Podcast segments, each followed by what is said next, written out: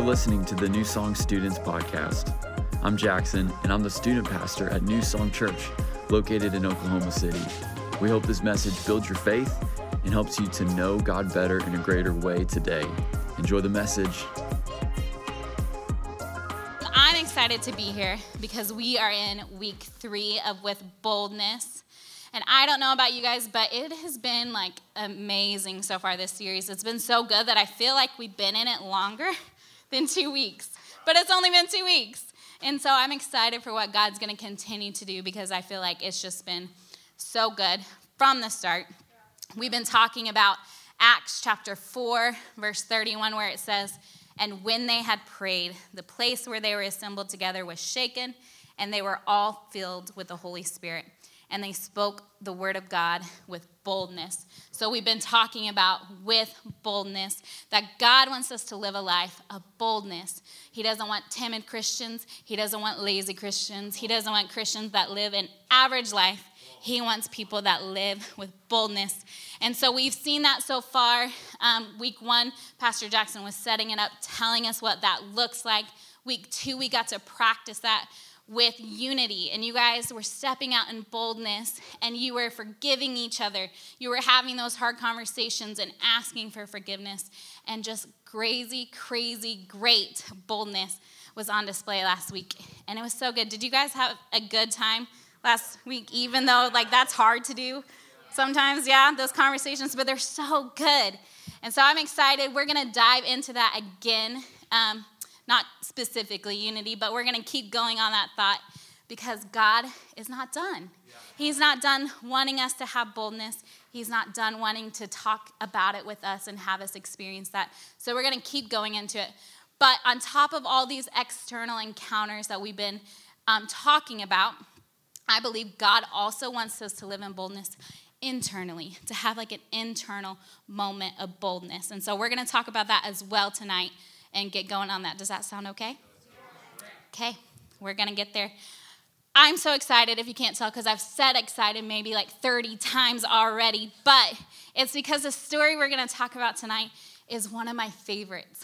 I probably have like two favorite Bible stories. I mean, they're all good, but like my top one's in the Old Testament, and it's like this donkey that starts talking to a guy named Balaam, and it's just so crazy and ridiculous and magical that it just fills my Disney heart, so I really like that one.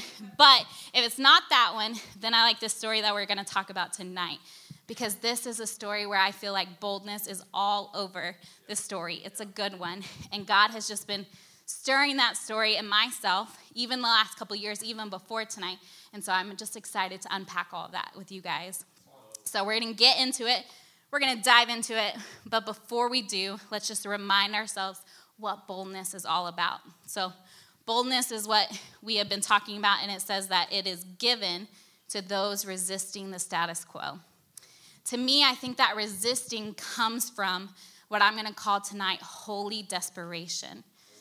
Yes. So if you guys are taking notes, which I want you to take notes, because side note, when you take notes in students or in any service, what you're telling God is that I think you're going to say something really important to me.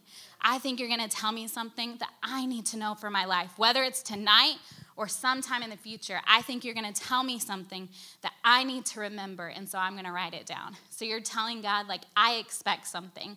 So I want you to take notes because I want you to expect something tonight, okay? Sound good? So if you're taking notes, because we just talked about it, you're going to title your notes, Get Desperate. Get desperate. Perfect. Turn to your neighbor and say, you desperate. desperate. I like it. All right, we're going to pray real quick, and then we'll dive in.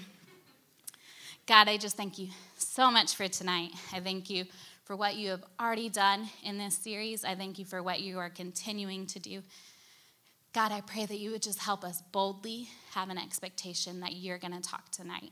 And I pray that you would help us to listen to it. I pray that you would help us to do it, to respond to what you're saying. And we just thank you. In Jesus' name I pray. Everybody said amen. All right. So typically when we talk about desperation, that's not like a good thing, right? That's too, typically like not a compliment that you just pass out to people. Um, way back in my day, I'm not going to say how long ago, but desperation, we would call those people um, either needy or we would call them thirsty, yeah, right? Yeah. Desperation is not a good thing. Desperate people are people that act intensely. They act extraordinarily, drastically, because they have this really big need in their life. So someone who's desperate for love, they always are in a relationship, right? You know, those people, like, before they even break up, they already have someone in their back pocket because they cannot be alone because they are desperate for love. Someone who's desperate for belonging, it doesn't matter what the friend group is, whether it's good or bad. As long as it's a friend, friends are better than no friends because they're desperate to belong. Someone who's desperate to be known, you're going to do anything. It doesn't matter what it costs you. It doesn't matter what you have to reveal or give away because you want to be famous. You want to be known. And so you're desperate. And some of those things are not bad in them, themselves. It's just that the heart posture is that I'm going to do anything necessary. It's a desperation. But tonight I want to argue that I do think there's a space where desperation can actually be holy.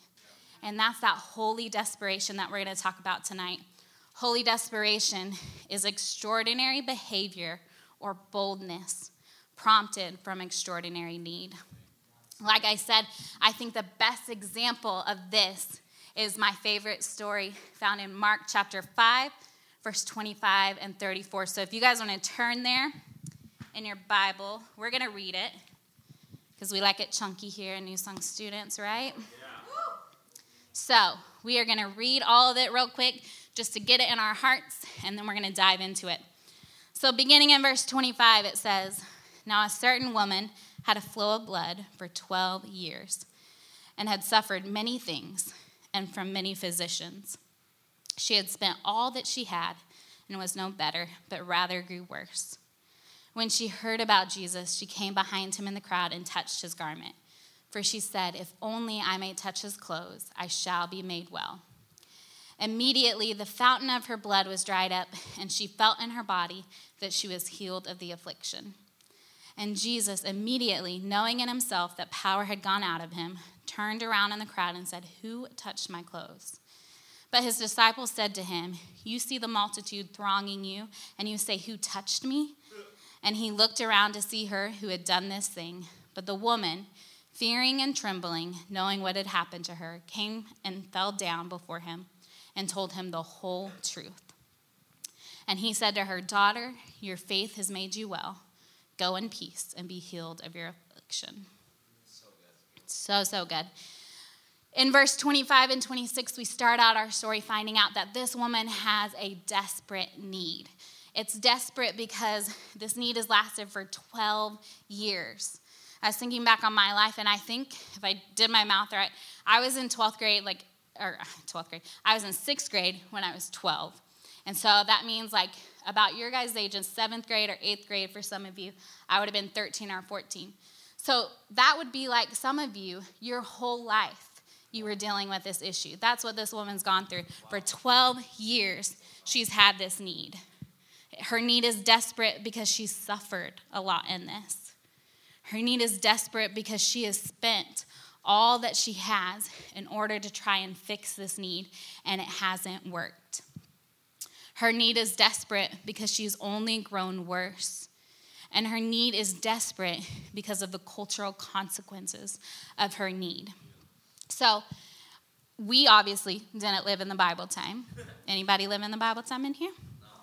Otherwise, that would be pretty amazing. You probably are, like, real rich because you're an anomaly. But none of us lived back then. We don't live in the Middle East. We live in America, the Western culture, and our culture of this age of twenty twenty-three.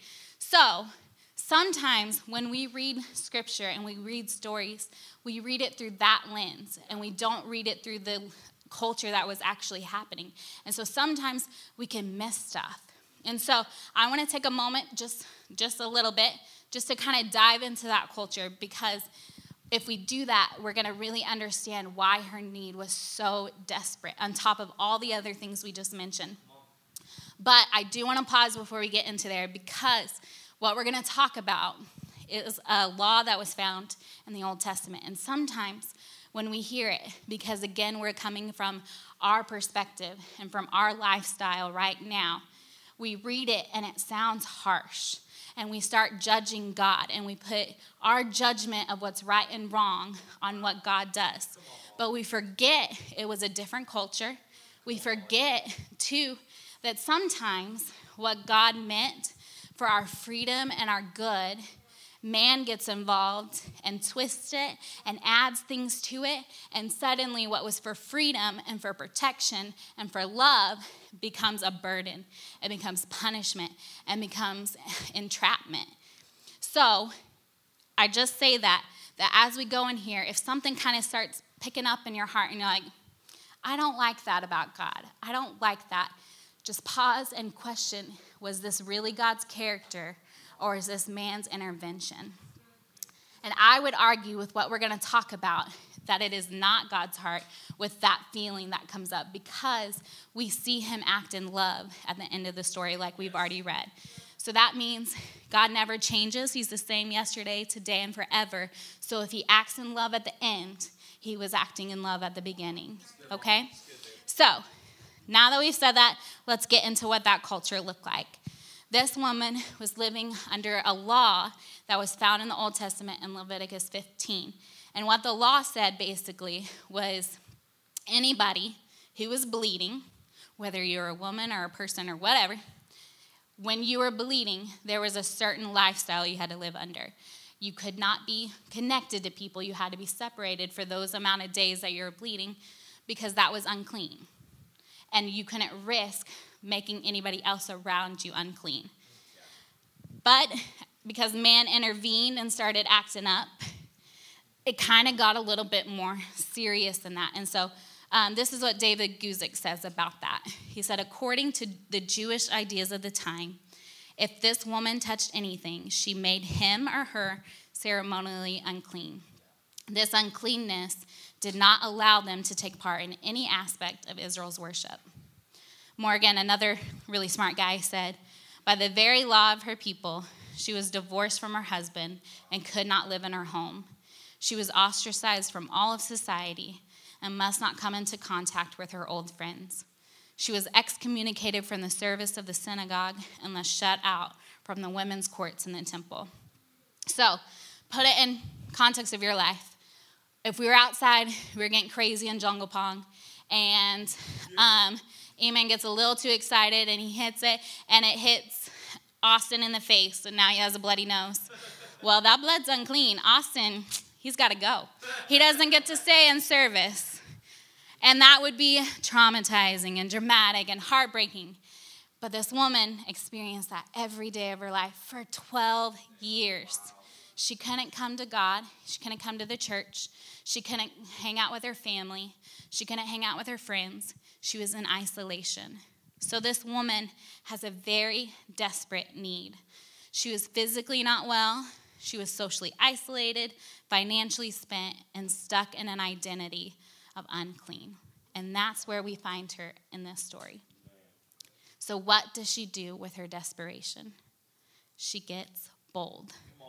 Her status quo was a life of isolation and sickness, but her need becomes so desperate that something wells up in the inside, and it becomes this holy desperation that she begins to resist it, and she begins to birth boldness in her life.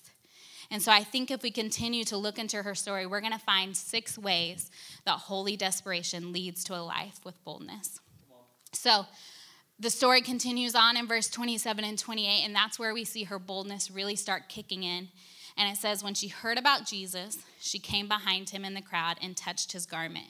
For she said, if only I may touch his clothes, I shall be made well. So the first thing we can learn from her is that holy desperation leads to boldness because of a convinced faith. So what I like about her story is that, like, how many of you guys have ever prayed a prayer more than once? Like the same prayer you've had to pray a couple times. It happens in our life. I know there's a prayer that, like, I've been praying. Me and Eman have been walking in. And I know that God is already working on it and answering it. But the final result of that prayer has not happened yet. And so sometimes in the middle of like the really faith-filled days, you have days where that faith kind of starts questioning. It kind of starts getting blurry and fuzzy, and and that faith that was strong kind of gets hazy, and it looks more like hope. Like, I think God can do this. Yeah. I think he will. I hope he will. So thinking about how I feel in my situation, I kind of expected, and reading her story, that she's been going twelve years strong on this issue. And I would think she would go to Jesus and say, I really hope you can help me. I really think that you are like my best chance. Like, I've gone to every doctor imaginable, all the top people in this field, and I really thought they could do it. But time and time again, my hope was destroyed. So I'm getting hope again, but I can understand if it doesn't work, but I really think it can. But she doesn't say anything like that. Instead, she says in verse twenty-eight, I shall be made well. Wow. She was convinced. Yeah. That he was going to heal her. This woman believed with such conviction that Jesus was not just a healer, but her healer, that she had this holy desperation and began to boldly pursue Jesus and touch Jesus. I think she can teach us that uh, boldness, living a life with boldness, looks like having a convinced faith. The second thing she can teach us is Um, based off of verse twenty-seven, where it says, she came behind him in the crowd and touched his garment. And so it says that holy desperation leads to boldness through deliberate decisions. So this woman, she was resisting the status quo in her life of that law in Leviticus. And she was doing exactly what she wasn't supposed to do. She was around a lot of people. She was touching a lot of people as she made her way through that crowd. And ultimately, she touched Jesus, which is exactly everything she was not supposed to do. Her boldness was a decision. Boldness is a decision. It's an intentional partnership with God. Last week, we talked about unity, and you will not fall into unity with anybody. You don't accidentally forgive anybody. You don't accidentally get forgiven. It is a bold, intentional decision to humble yourself and to pursue that with somebody. You will not stumble into reading your Bible.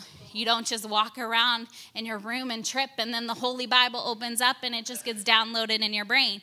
That would be super magical and cool, but it doesn't work like that. It's a bold and intentional decision to say, even when I don't feel like it, I'm going to treasure this word and I'm going to read something in it. It's a decision. This woman didn't accidentally approach Jesus. She intentionally came to him and touched him. Her story continues in verse twenty-nine and thirty, and it says, immediately the fountain of her blood was dried up, and she felt in her body that she was healed of the affliction. That is the part that I think God was doing, that she, before the end of the story where it becomes this public thing and this external thing, she had this inward boldness, that God was stirring something up in her, and she turned her desperation into a holy desperation, and then internally she saw God move in her life. And that's what I think God wants to do with us. Before we ever have these outward experiences, he starts inward, and he wants this inward moment and this intimate, individual moment with you. But her story continues, and it says, and Jesus immediately, knowing in himself that power had gone out of him, turned around in the crowd and said, who touched my clothes? This is literally my favorite part of the story, because one woman and a crowd got the attention of Jesus. Yeah. One person. Um, a little story about myself. I am not a fighter. Um, with my words, I am. But I have never, I've only been in one fight. Um, one fight in my life.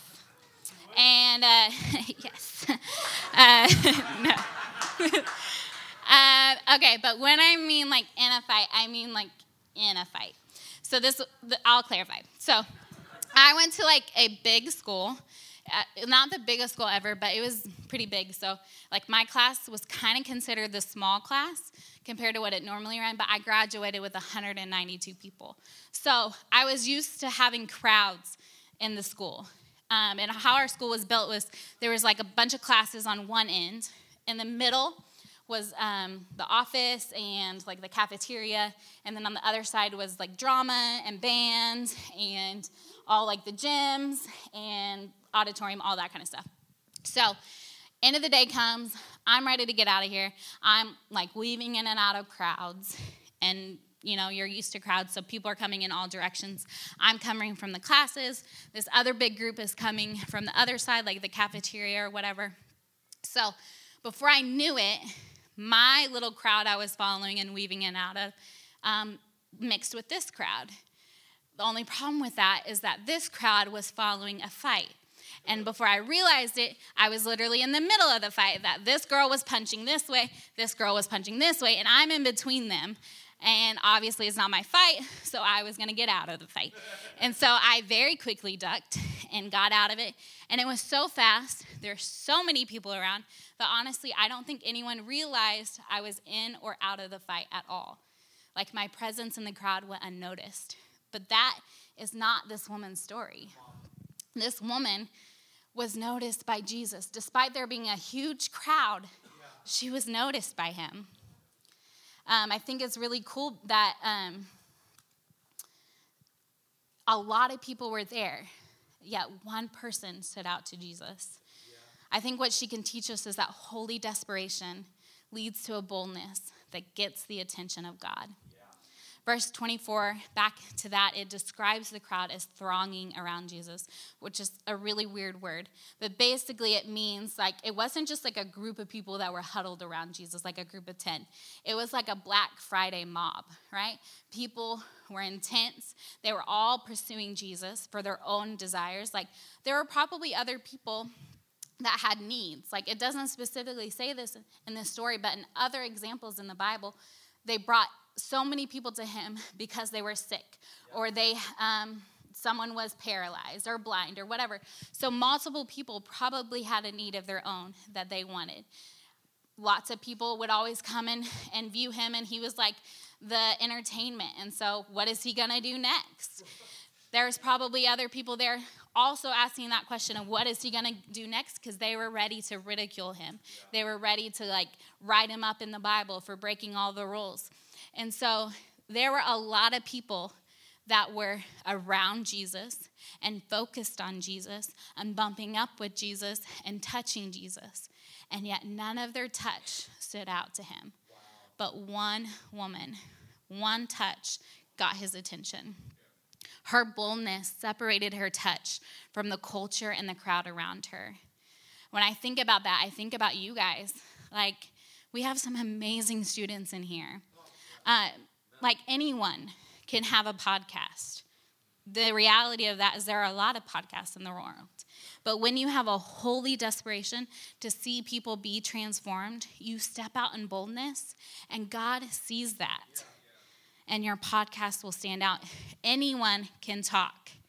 But when you have a holy desperation to start talking about what God is doing in your life, people in your life start noticing that, and yeah. God sees that, yeah. and he starts giving you dreams and more insights, and people start listening in, and they start being a part of it and encouraging you, and soon they start entitling your little talks like Chloe's sermons, and they have Chrissy and, and Allie cheering them on, you know? Yeah. That's boldness. Yeah. Anyone can claim the title of Christian, yeah. but someone who has a holy desperation for revival will step out in their school and start praying for their school, start praying for strangers in Target, because there's a boldness in your life. Yeah. The disciples didn't understand it either. They probably said what a lot of us would have said of like, Jesus, everyone is touching you. Why are you asking who is touching you? Like, how in the world are we supposed to figure this out? Like, this is above us.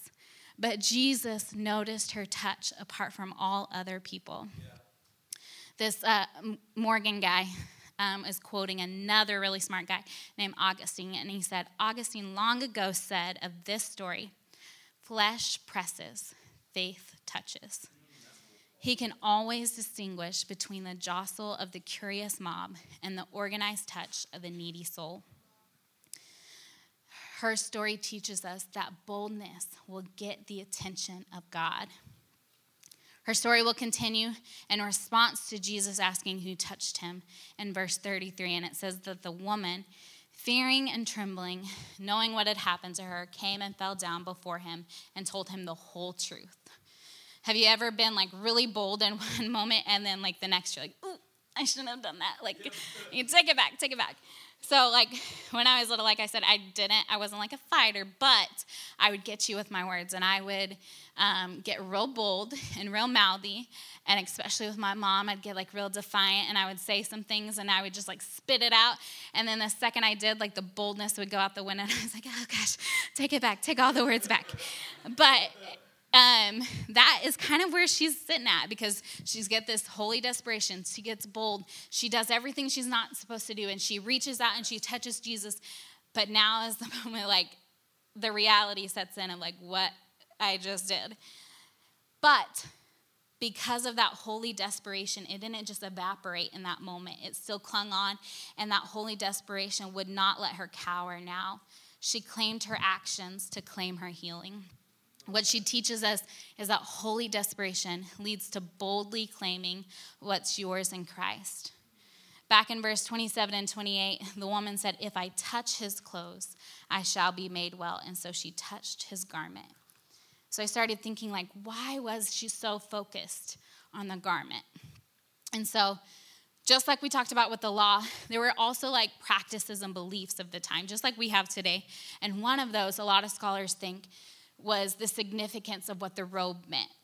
So one thought was the kings wore really long robes, right? We all see pictures of kings.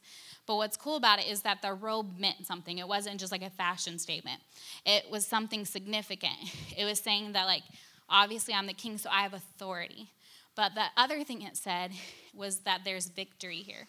Because what kings would do is they would go out in battle, and when the king was victorious, he would cut off the end of the robe of the king that he defeated, and he, he would attach it to the robe at the end. So with every victory, his train gets longer and longer and longer of his robe. So when they're looking at the robe, they see authority, they see victory, they see strength, and they see security. Because think about it, if you're in a kingdom with a king whose train is super long, who has all these victories under his belt, you know that, like, if we go to war, that's okay. I don't have to worry about being stolen, being kidnapped, put into slavery. Like, I'm in a good kingdom. He's gonna win. I don't have to be afraid. So the robe represented victory and strength and security. Isaiah talks about in Isaiah six one that I saw the Lord seated on the throne, high and exalted, and the train of his robe filled the temple. I love that verse because he says the train of his robe. So not God himself fitting in the temple, not even his robe, but literally just the end of his robe, which means that fills up this whole temple, this whole room, and he has so much victory that only the end of his robe can fit in the room. Our God is a God and a king of victory. But robes were not just for the kings. Um, Barclay talks about that every devout Jew wore an outer robe to signify to others and to remind himself that the wearer was a member of the chosen people of God. So when this woman was touching Jesus' robe, when she reached out to touch his garment, what she was saying in faith was that I claim your promise, that you are the King of Kings, yeah. That you have my victory, that you are my strength, you are my security. You are the chosen of God, and because that's who you are, I know who I am, and I know that I am healed. She was claiming a promise. Yeah. And so now, again, is back where that tension is, because she's claiming promise. She's being bold. She has this holy desperation, but how is Jesus going to respond?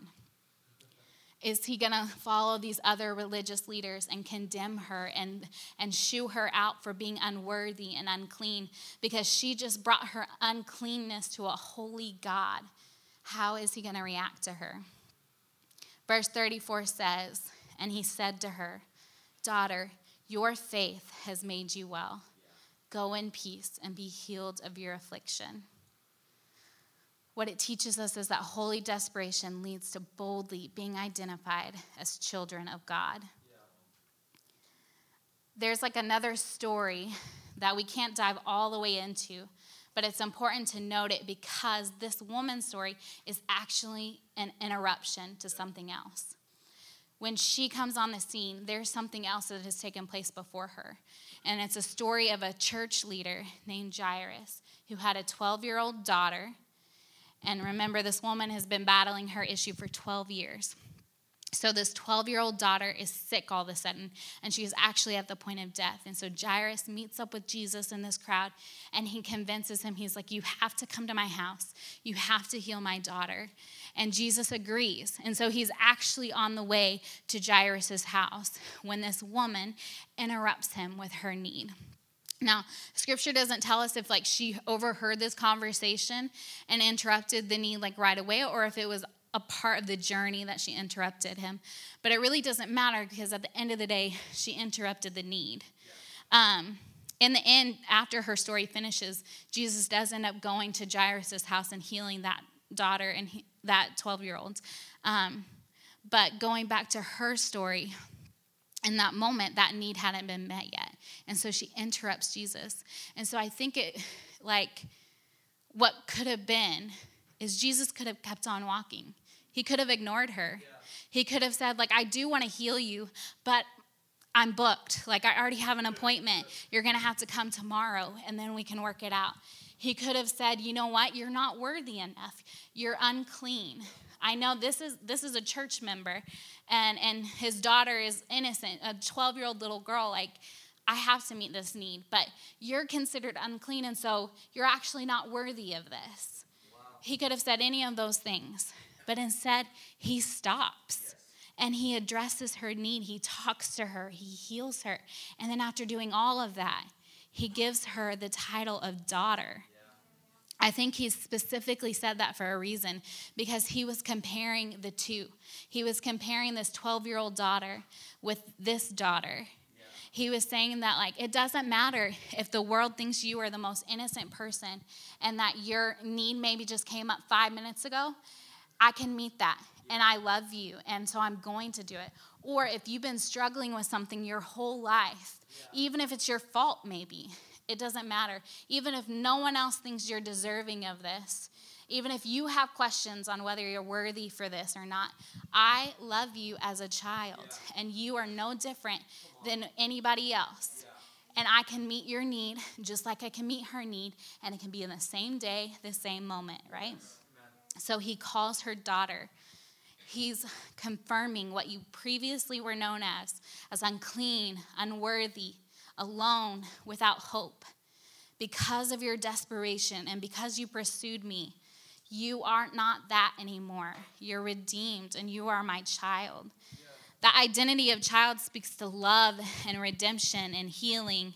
It speaks to embracing and fellowship and comfort and adoration. Yeah. And I think all of that happened so that we can look to the story and we can identify with anybody. We can be that church leader, Jairus. We can be the twelve-year-old girl who, like, you just walked in five minutes before service and something happened in your life and you weren't expecting it, but now you have something. Yeah. Or you could be somebody like this woman who you've been struggling with something for year after year after year, and you've been called unworthy, you've been isolated, you've been cast out by everybody who meant something to you in your life, and you're thinking, I've tried it all, and no one has been there for me. You're still his child, yes, and he can still meet your need, yeah, and you can still live a life of boldness. Yes. When you get a holy desperation inside and say, like, enough is enough, and I'm going to step out in boldness, that is when you get to be identified as God's child. I think the last thing that she teaches us in this story is that holy desperation leads to a boldness platform. The band can come up if they want. But um, in Luke's telling of this exact same story, in Luke chapter eight, he says, um, now when the woman saw that she was not hidden, she came trembling, and falling down before him, she declared to him in the presence of all the people the reason she touched him and how she was healed immediately. So she has been living this isolated life of unworthiness, uncleanness, where no one will give her the time of day. And she has this internal moment with God of boldness and um, of desperation, a holy desperation, and it was inward, and no one saw it. But then the person who wasn't allowed in the church becomes a preacher in yeah. one moment. Yeah. And she begins to do what we learned about in Acts chapter four with the disciples. And she begins to boldly talk about what Jesus did for her. And people start listening to her. The person they wouldn't have even been associated with, they start listening to her. And what's really cool is that this platform moment did not just happen one time or in one day. There's evidence of her story and multiple stories afterwards. Like in Mark chapter six, verse fifty-six, it says, wherever he, Jesus, entered into the villages, the cities, or the country, they laid the sick in the marketplaces and begged him that they might just touch the hem of his garment.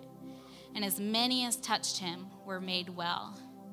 This woman who was isolated, who was forgotten, who was deemed unworthy, gets boldness in her and lives that life, and she suddenly has this platform that continues and continues and continues, and her story is so compelling and noticeable that other people start getting a holy desperation stirred up within them, and they start getting excited, and they start believing things that they forgot about a long time ago, and they start pursuing it in boldness and saying, if God will do it for her, he could do it for me. And so they pursue Jesus and they touch Jesus and they bring other people to him.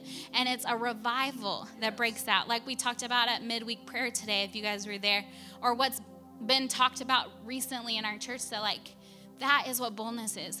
That's what revival is, is one person getting a holy desperation and getting to the place where it doesn't matter anymore. Enough is enough. Like, I am going to be bold. Whatever that looks like, I'm going to be bold.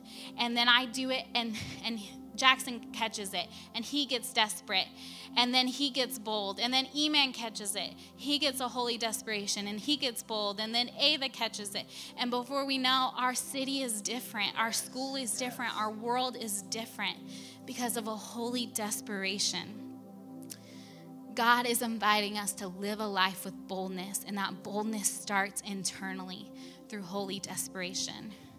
There's a prophet in the Old Testament called Jeremiah, and he talks about that there were times where he wanted to quit and he wanted to be quiet, but he couldn't because it was like a fire shut up on shut up in his bones.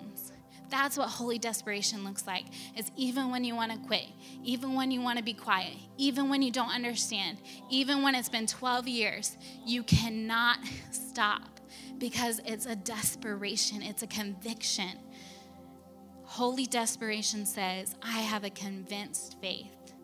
It says, I'm deliberately deciding to act. Holy desperation says, I am going to get the attention of God. Holy desperation says, I'm claiming his promises over my life because I am his child. And holy desperation is what gives you boldness to have a platform, to be able to speak to people and encourage people and let boldness be lived out in their life. So if you guys want to go ahead and stand up on your feet, and if our altar leaders want to